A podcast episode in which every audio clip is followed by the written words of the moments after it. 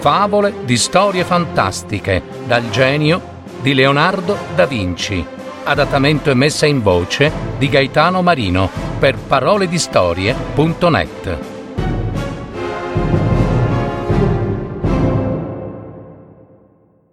I tordi e la civetta.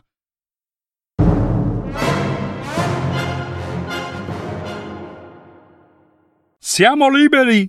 Siamo liberi, liberi! gridarono un giorno i tordi, vedendo che l'uomo aveva catturato la civetta. Ora la civetta, la civetta non ci fa più paura. Ora dormiremo tranquilli.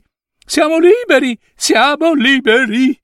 La civetta, infatti, era caduta in un'imboscata e l'uomo l'aveva rinchiusa in gabbia.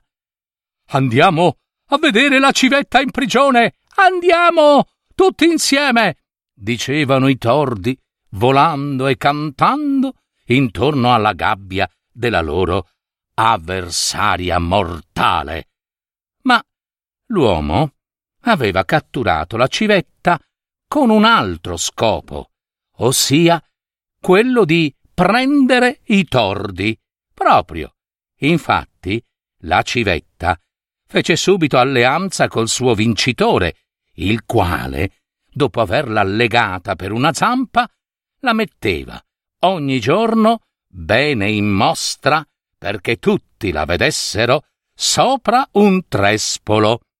I tordi, per vederla, si precipitarono sugli alberi vicini, dove l'uomo aveva nascosto le sue canne impaniate, e i tordi, anziché perdere la libertà come la civetta, perdevano la vita.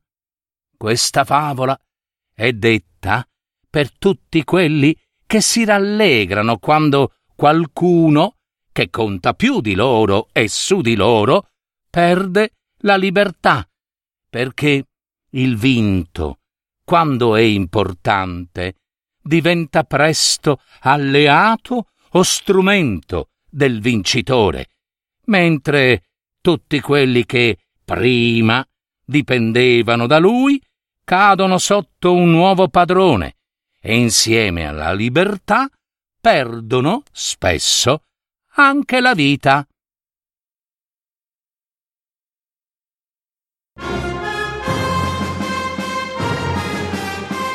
Avete ascoltato Favole di storie fantastiche dal genio di Leonardo da Vinci.